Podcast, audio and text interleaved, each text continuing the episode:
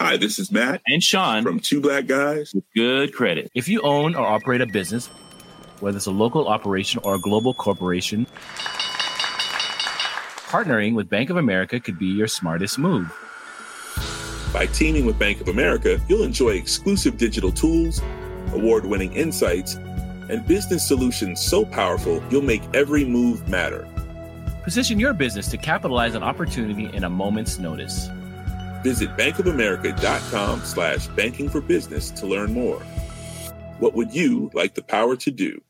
Bank of America, N.A., copyright 2024.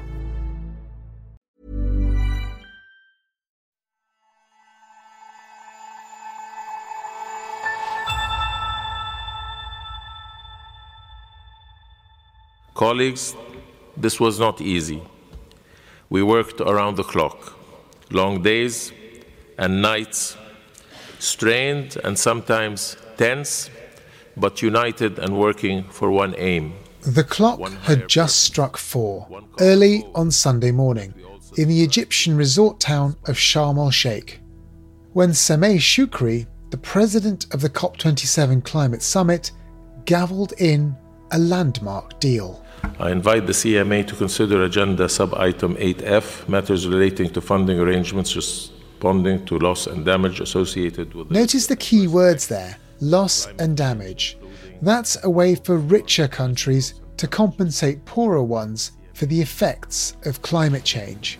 If there are no objections, it is so decided.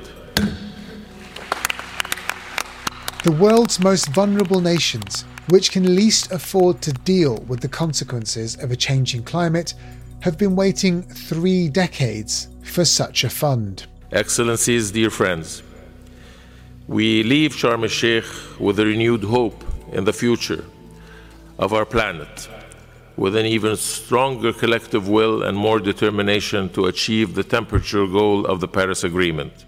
But despite the success on loss and damage, COP27 has been a challenging summit. Many of the delegates left disappointed. So, how much progress was actually made on climate change, and what needs to happen next? Hello, and welcome to Babbage, our weekly podcast on science and technology. I'm Alok Jha, the Economist science correspondent. This is the final episode of our four part series covering COP27. The agreement that emerged from the United Nations Climate Summit has provoked a mixed reaction around the world. Today, we'll dissect the text and explore what's next in the climate arena. And by the way, it's not all somber news. Today, we'll take a look at an African project that could benefit not only the climate, but the economy too.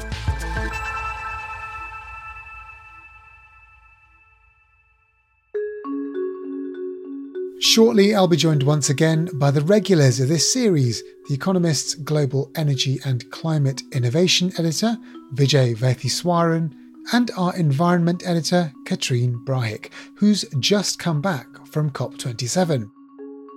But they weren't the only people reporting for The Economist at the summit. Our correspondent Rachel Dobbs was there too, and as the conference delegates thrashed out what they wanted in the final text of the agreement, Rachel recorded her thoughts for us in real time. The time is about 7 pm on Friday, the 18th of November. COP27 was meant to finish about an hour ago, and it hasn't yet. As of right now, there is no sign whatsoever of any kind of agreement coming tonight. And we are looking at running into at least 24 hours, if not more, of overtime. Having now passed the official deadline for the end of the conference, there is a slight feeling of nobody quite knows what is going on. Everyone is waiting to see what will come out. Later on on Friday night, though, not everyone was as determined as Rachel to stick around. China's economic position has changed dramatically. What you can hear there is uh, people rolling suitcases down the main street. Lots of people seem to be heading home for the night. Uh, unclear how many of them will actually be here tomorrow. negotiations going on for longer actually sometimes means that some parties end up being excluded because it costs a lot of money to rebook your flight at the last minute when 33,000 people are simultaneously trying to do the same thing. So there is a kind of equity issue there. By Saturday afternoon, we were all under the impression that an agreement had been reached on funding for loss and damage. But some rich countries decided that there was a problem with the proposal as it stood then. The delegates headed back to the negotiating rooms. The background voices that you can hear here are people milling around outside meeting room three, where the heads of delegation are about to have a consultation with the presidency. The point of that is to try and kind of ungum the negotiations, which at this stage are very, very stuck. While the negotiations carried on, the exodus of everyone else continued from the venue. Now walking across the main courtyard, and there's really nobody here. Um, almost all of the food stands, including the sort of somewhat incongruous pop-up Hard Rock Cafe, have been dismantled and taken away. Earlier today, uh, all of the vegetarian food seemed to run out. The only thing left was turkey sandwiches, which some people were not delighted by. But yes, there's a very strong sense of talks dragging on longer than anyone expected or hoped. One of the things that you hear people say a lot is that it's a 3D game of chess being played by increasingly tired people, um, which I don't really understand because I think chess is 3D. But anyway, this is not a useful thought.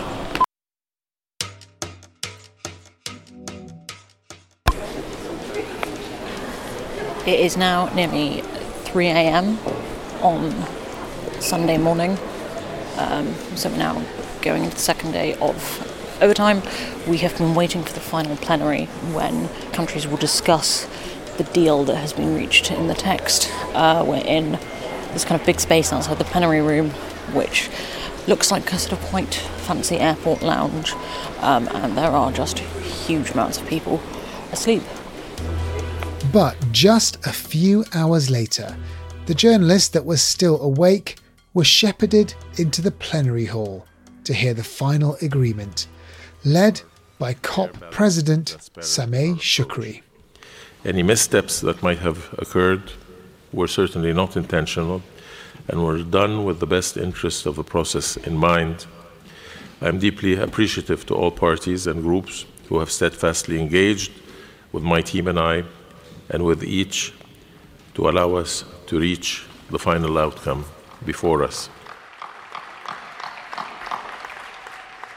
To analyse what came out of that final plenary session, Vijay and Katrina here. Thanks for joining me, both of you. Have you made it back safely and happily?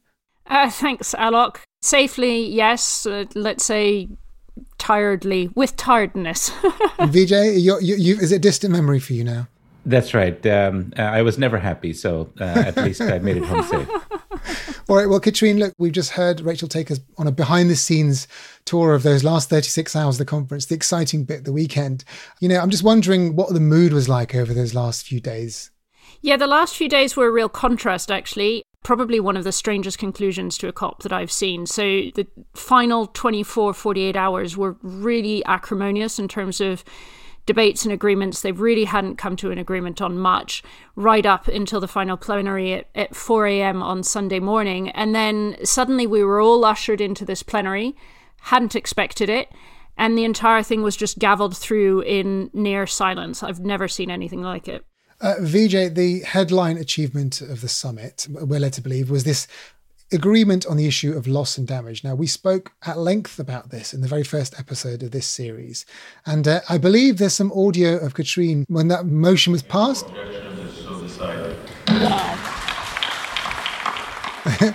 so that means that this must have been historic. But Vijay, tell me, in your sober analysis, how much of a big deal is this? Loss and damage was something that was always a bit difficult to pass. I remember you saying this. Will it really make a big difference? I was skeptical that a deal could be reached just because it's so difficult on this issue, especially with the big rich countries historically having been opposed. So it is a big deal, actually. It's an accomplishment, an accomplishment on the diplomatic front, and it puts down a marker on the moral front as well. However, you have to look a little closer at the details, and I suspect it may prove a damp squib on the financial front for three reasons. First is it's not clear who will actually pay. Will China pay? Will India, as some of the island states indicated that they wanted to be included amongst those who are culpable? Uh, what about middle income countries like the Asian tigers, Singapore, and so on? And if not, why not? They got rich by polluting as well. Uh, second question is, you know, how much money is going to be in the kitty, or maybe I should say, how little will be in the kitty. And third, the money that comes in eventually is it going to be redirected from other funds? That is, is money that might have been going to adaptation or resilience or just old-fashioned donor aid somehow is going to get repurposed, uh, that the left pocket ends up in the right pocket, or is this additional to monies that should rightly be going to those other things? Those buckets need to increase dramatically as well, as we've said before. So those are the kinds of questions that I have and I'd want to look carefully at going forward. A lot of people have those questions, to be honest. And like Vijay, I agree. I don't think this is ever going to generate real amounts of money. It's more about the signal that it sends.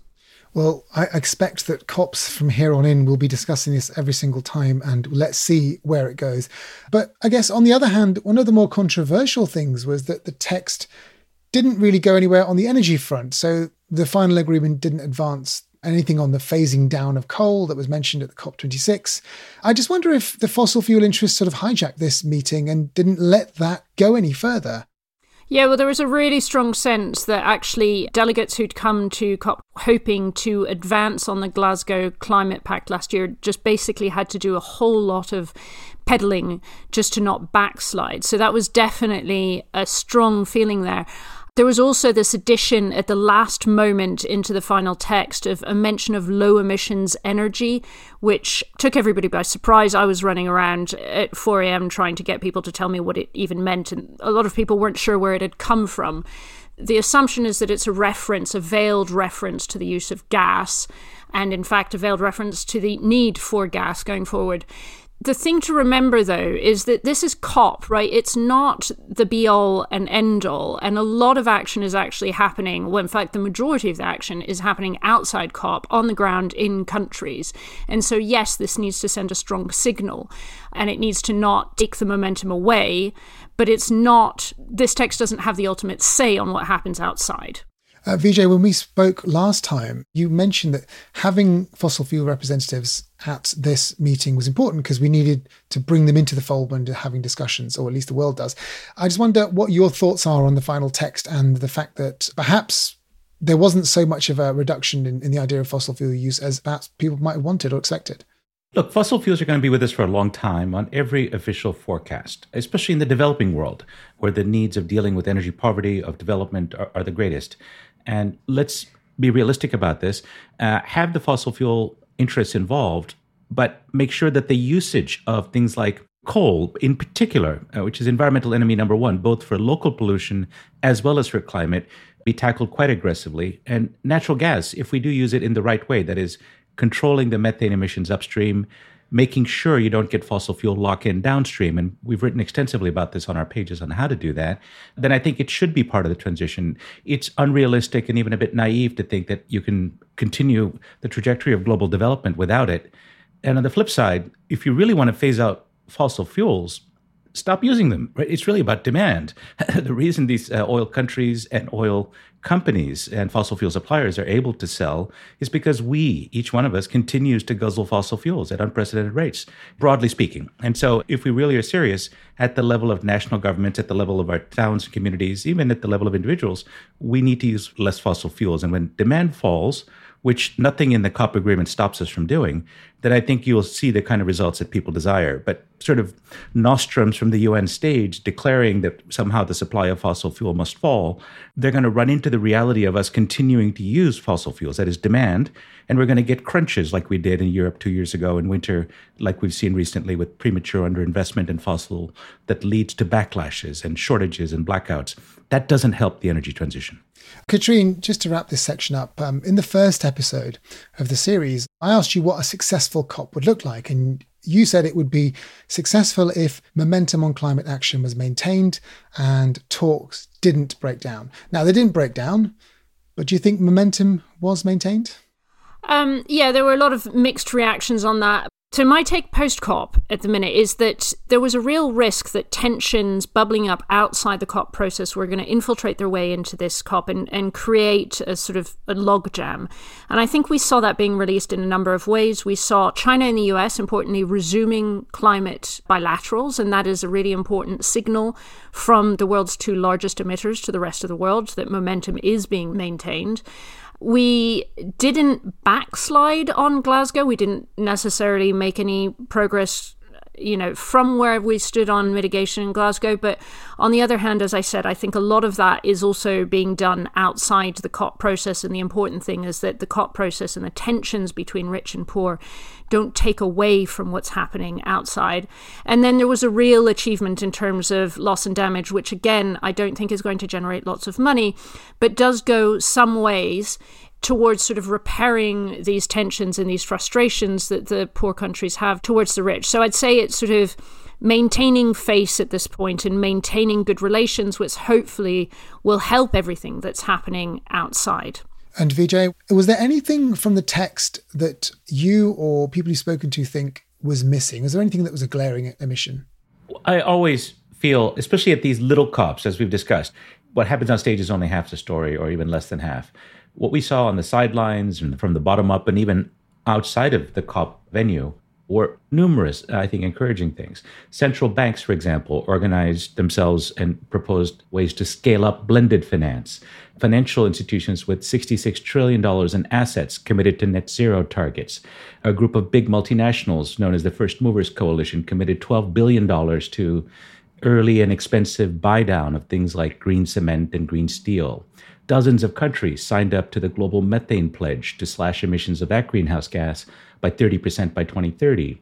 And over at the G20 summit, which was concurrent, we saw Indonesia receive a $20 billion deal for early retirement of coal and a rapid scale up of renewables. I mean, these are all really interesting and important and potentially catalytic kinds of developments.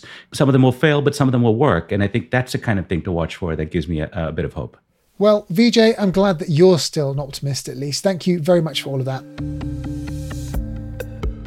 Next, we'll focus on another one of those projects on the sidelines at COP27, something that blends together all of the clever financing and technology that we've discussed in this series. Can people in Africa be paid to restore ecosystems? That's coming up.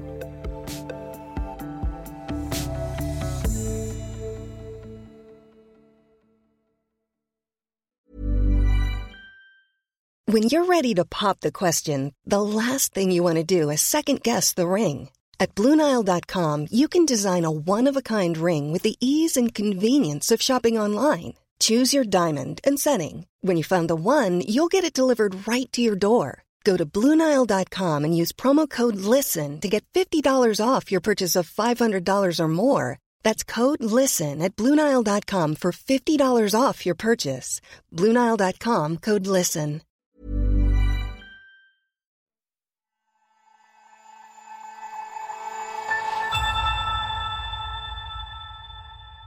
COP27 has been nicknamed by a lot of people as Africa's COP. Many of the issues discussed over the past two weeks haven't been given a lot of time in past meetings. Things like how to address water scarcity while rivers like the Nile are drying up, and also the push for loss and damage to feature on the agenda. But what about practical solutions? How can ecosystems be adapted so that they take more carbon dioxide out of the atmosphere. One region that plays an outsized role in the task of carbon sequestration is Latin America. The Amazon contains half of the world's undisturbed tropical forests, and its flora absorb 1.5 billion tonnes of carbon dioxide every year. That's equivalent to 4% of global emissions that come from burning fossil fuels. In the last century, however, deforestation has been absolutely fundamental to the world's development. As the global economy has grown, forests have been cleared at an increasing rate to make way for soybeans, rubber, cattle, and palm oil. It's become the most widely consumed vegetable oil on the planet.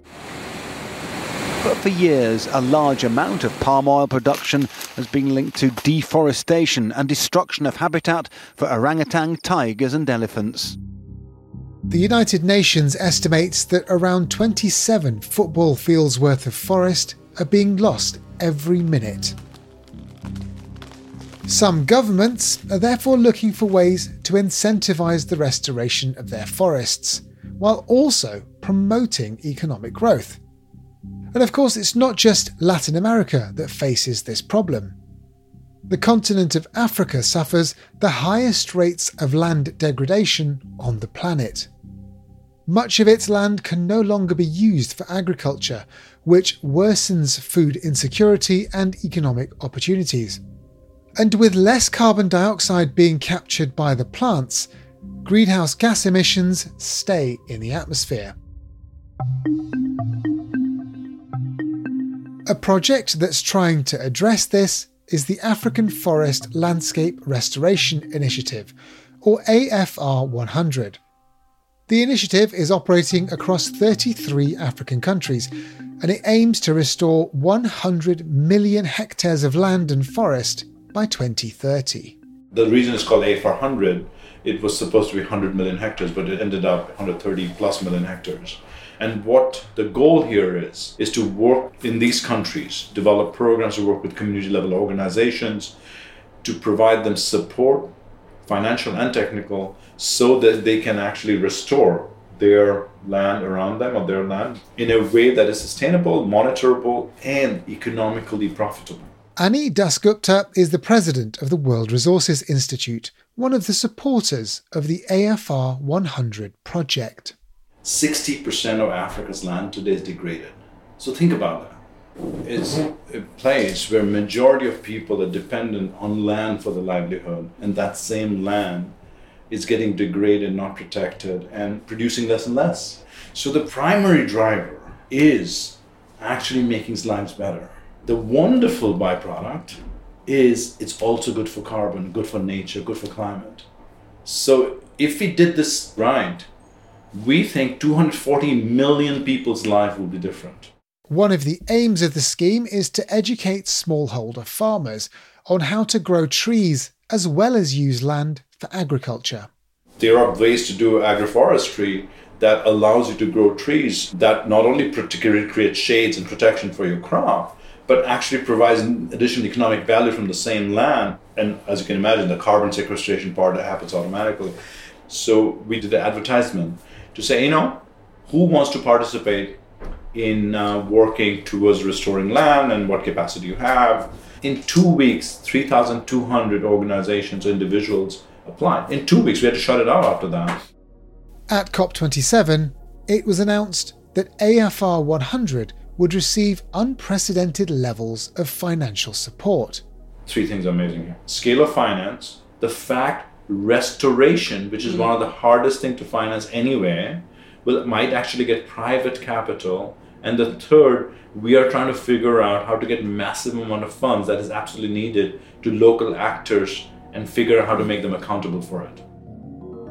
We have many, many projects, and the interesting uh, thing with AFR 100 is that we have a good mix of, let's say, country uh, funding, the governments of Africa, but also uh, private investment and international um, investment. Mamadou Diakhite is the manager of the AFR 100 Secretariat. One uh, big program that we have in four countries currently, and that is funded by the German government, uh, 20 million euros to restore 100,000 of uh, hectares of degraded land to bring them back to agriculture in Malawi, in Rwanda, in Cameroon, and in Kenya. Mamadou works with the local populations of these countries to ensure that the restoration funding goes to the right places. We went to work with uh, countries, governments to get their buy in, but also go to the local level to really identify together in a very participatory manner the areas to be restored that was selected by the local uh, people. We also work on the species that are really from that area in, uh, in, in priority. It has started since 2019, and uh, when you see the time series of those uh, areas, you see the, that uh, it is being regreened in a very, very effective manner.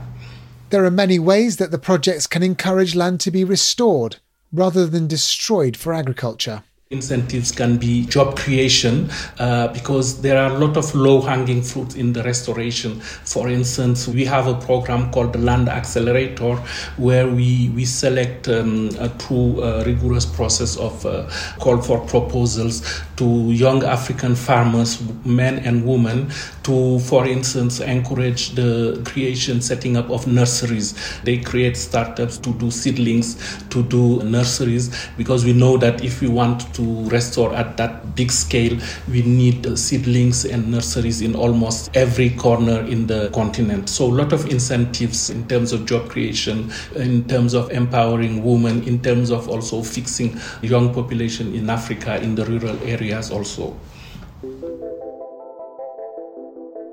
A big piece of the AFR 100 plan is to use artificial intelligence and satellite imagery to observe how much land is being restored and therefore how much more carbon can be captured. So the coolest thing here is to able to take a piece of land and do the tree count and the tree measurements, then taking that data to a geospatial map of that area. The first step to make this technology work is to measure the amount of vegetation on the ground at any given point and work out how much carbon it can store. Then we compare that with the geospatial data that we have. They're using drones, drone footage to get their own aerial picture. They're submitting these things, we are uploading the shapefiles. Once they have the baseline data on carbon content, which involves counting plants on the ground and from images taken by drones, it can be calibrated with the amount of greenery seen on satellite images all of that data helps to train a computer model so that in future they can calculate the carbon content of restored land just from a satellite image. We will figure out how to measure a particular tree, what does it look like, how much carbon it has, and then we can monitor because the biggest part of restoration is it's a long-term contract, right? So you put money in restoring a thousand hectare, you want to know what's happening, and you're sitting in Seattle or wherever you're sitting because then we can actually tell people who give money that their tree is actually growing. That makes it a useful tool for accountability. Satellite imagery is actually exponentially becoming better. But then using the data itself is not enough. You have to help people make better decisions with the data. When the artificial intelligence system is fully functioning, it'll also help with the decision making for future projects. For the farmers on the ground, but also for investors and governments. Eventually, it could help to verify schemes to set up carbon markets, for example, by proving that a promise to plant trees means that those trees actually get planted. Carbon market is a transaction which is a long term investment of a tree or a forest to remain there. I could see a future where carbon tra- transaction were based on actual data. Right now, it's not. Mamadou explained how the benefits will filter into local communities. We are very uh, strong in our agreements with investors that even the carbon credits, carbon money, part of it should go to the community, even in terms of in kind support to, to, agree to build a hospital, a school, a clinic for the community. We put all those elements in our agreement so to get really strong buy in from the communities. While the technology will no doubt have a big impact in the future, Mamadou pointed out that the benefits are already being felt on the ground today. AFR 100 offers a young entrepreneurship scheme for how to build and develop businesses using the restored land. In Ghana, we have one young uh, guy who just heard the expression post harvest loss on the radio, wanted to find out, and went to his area where they are a tomato producer. And he noticed that after the rainy season, one month after they lose half of their harvest, what they could not uh, sell on the spot on that time. And then he created um, a small factory. Now he's uh, with $5,000 support. Now he's employing more than 50 other young people in the area and uh, generating revenue also for the farmers around.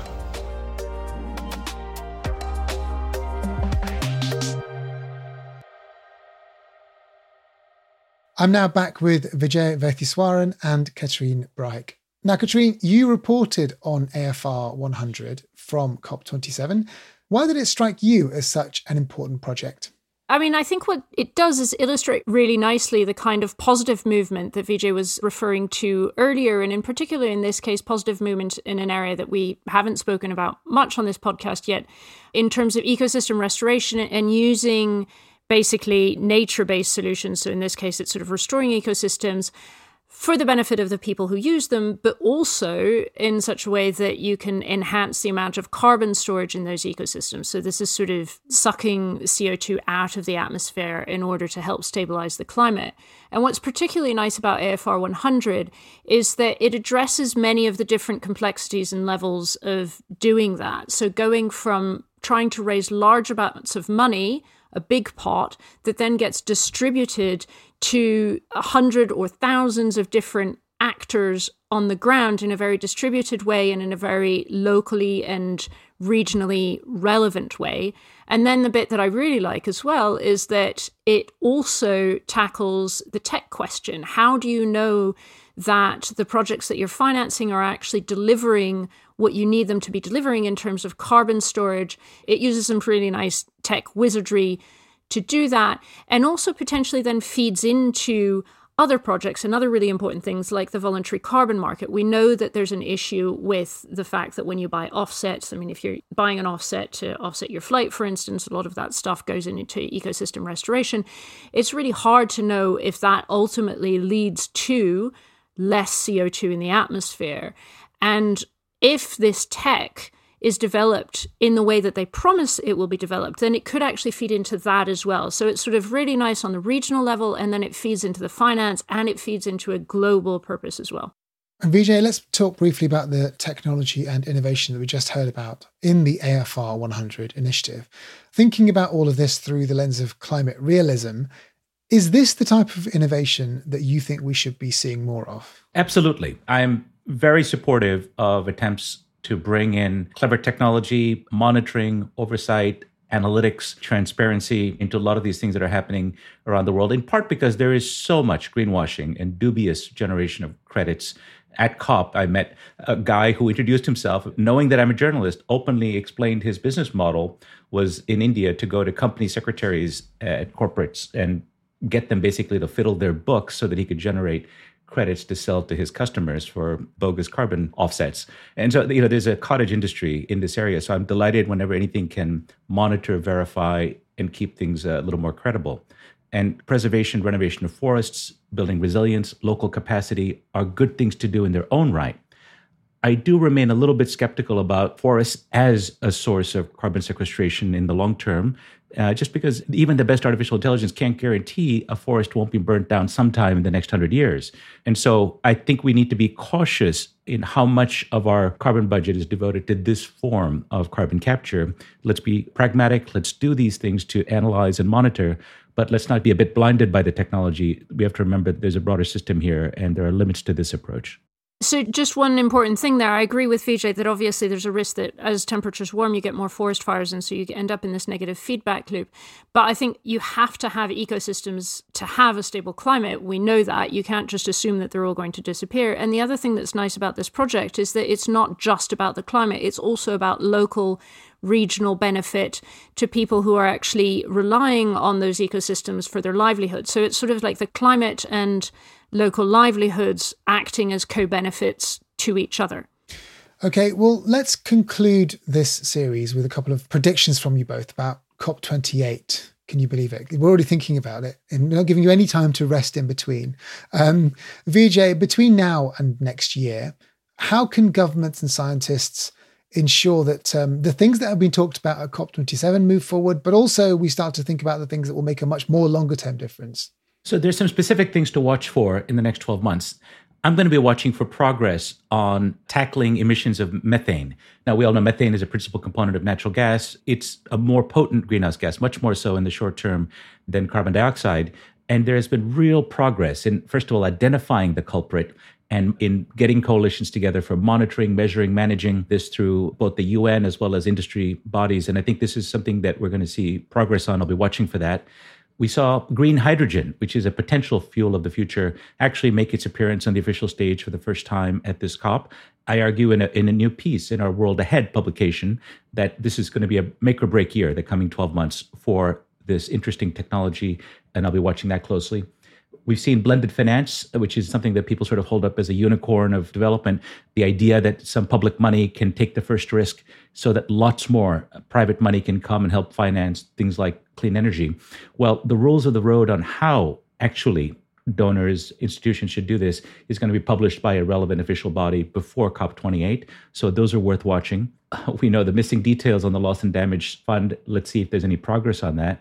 And finally, we're going to see reform of the World Bank, IMF, and other international financial institutions. Now, every country in the world has now officially said, as per this COP, that this is something that should happen. That has never happened before. And maybe at the spring meetings of the World Bank and IMF, we might actually see some action to get them to take more risk in order to encourage climate friendly investments and not be so risk averse as they have been in the past, as per their charters. Catherine, um, COP28 is going to be in Dubai, one of the centers of the oil production world.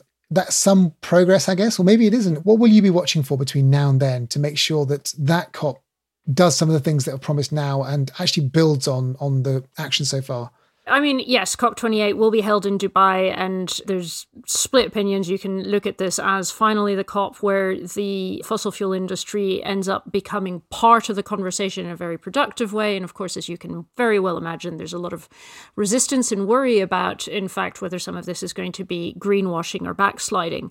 But I think that actually, in a sense, we need to start taking the focus away from the COPs. The COPs, I think they're very, very useful, but they're not everything. I think there is a lot that's happening on the front lines of actually climate action outside the COPs.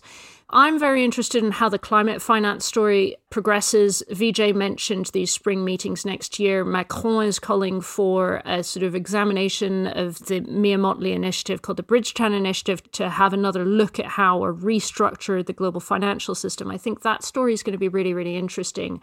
And then what is happening in the background of all of this is what's known as the global stock take. And that is finally the first reckoning of how governments are delivering on the promises that they have made under the Paris Agreement. Catherine Brahic, Vijay Vaitheeswaran, let's leave our COP coverage there. And uh, I'm sure we'll have you both back on the show to discuss more climate change, more innovation, more technology soon. And this is not an issue that's going away anytime. Thank you very much for joining me and for guiding me through all four episodes in this series. And uh, go and get some rest. Thank you, Alok. Thanks, Alok. Thanks also to Ani Dasgupta, Mamadou Diakhite, and The Economist's Rachel Dobbs. And of course, thank you for listening to Babbage. Don't forget that you can listen to our full series on COP27 at economist.com slash COP27pod. I recommend going back to listen to our first episode called The New Climate Realism, where you'll learn about the funding options and science behind loss and damage in much more detail. On that page, you'll also find a selection of other climate podcasts we've made this year. There's a link in the show notes. And for more of our climate coverage as we enter the next chapter of climate action, become a subscriber to The Economist. Listeners can get a special introductory rate by heading to economist.com slash podcast offer. Babbage is produced by Jason Hoskin with additional help this week from Sarah Larn Yuke. Mixing and sound design is by Nico Rofast. The executive producer is Hannah Mourinho. I'm Alok Jha, and in London, this is The Economist.